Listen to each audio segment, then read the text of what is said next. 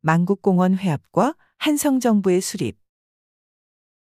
3.1운동의 거족적인 전개에 힘입어 국내외 각지에서는 독립운동을 체계적으로 수행하기 위한 민족운동의 최고 지도부로 임시정부를 수립하려는 논의가 활발히 진행되었다. 그러나 일제의 식민 통치로 인해 민족운동 세력 간의 의사소통이 원활하지 못하여 초기에는 각지에서 여러 개의 임시정부가 선포되는 상황이 발생하였다. 임시정부 수립을 발표한 곳은 일곱 군데였는데 이 가운데 조선민국 임시정부, 고려공화국과 간도 임시정부와 신한 민국정부는 그 주체가 불분명한 채 전단으로 발표된 전단정부에 불과하였다. 그러나 서울의 한성 임시정부와 블라디보스토크의 노령정부, 상해의 대한민국 임시정부 등은 해당 지역의 민족운동가를 중심으로 수립된 것이어서 이후 통합 논의를 거쳐 단일한 임시정부로 수렴되었다. 이 가운데 한성 임시정부의 수립과 관련하여 주목되는 사항 중의 하나가 인천 만국공원에서 열린 13도 대표자 회의라 할 수 있다. 한성 임시정부는 3월 초 이교원 윤희병 윤용주 최연구 이용규 김규 등이 이규갑에게 임시정부의 수립을 제의하면서 그 수립이 구체화되기 시작되었다.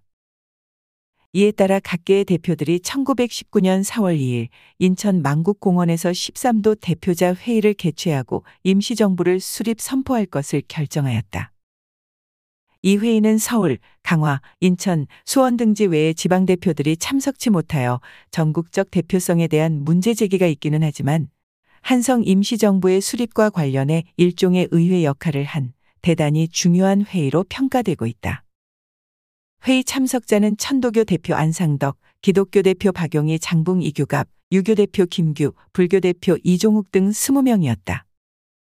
뒤이어 4월 중순에는 안상덕 현석칠 등의 발기로 국민대회를 소집하기로 하여 13도 대표를 서울 설인동 봉춘관에 모아 협의하였고 4월 23일 봉춘관에 국민대회 간판을 걸고 임시정부 선포문과 국민대회 취지서, 결의사항, 각원명단과 파리 강화회의 대표, 그리고 6개 조로 된 약법과 임시정부령 제1, 2호를 발표하였다. 한성 임시정부는 여러 한계에도 불구하고 국내에 서울에서 수립되었고 국민대회라는 국민적 절차에 의해 수립되었으며 정부 조직과 강요 구성에 있어 해외 지도자를 총망라하여 대한민국 임시정부에 계승되었다는 점에서 그 의의가 크다고 하겠다.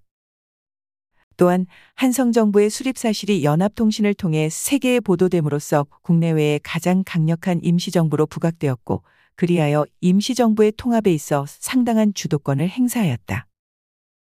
이렇게 한성 임시정부의 수립에 결정적 역할을 한 13도 대표자 회의가 인천 만국공원에서 개최된 것은 개항 이후부터 오랜 기간 동안 축적되어 온 인천 지역 민족운동의 열기와 역량을 보여주는 좋은 사례라 할 수 있다.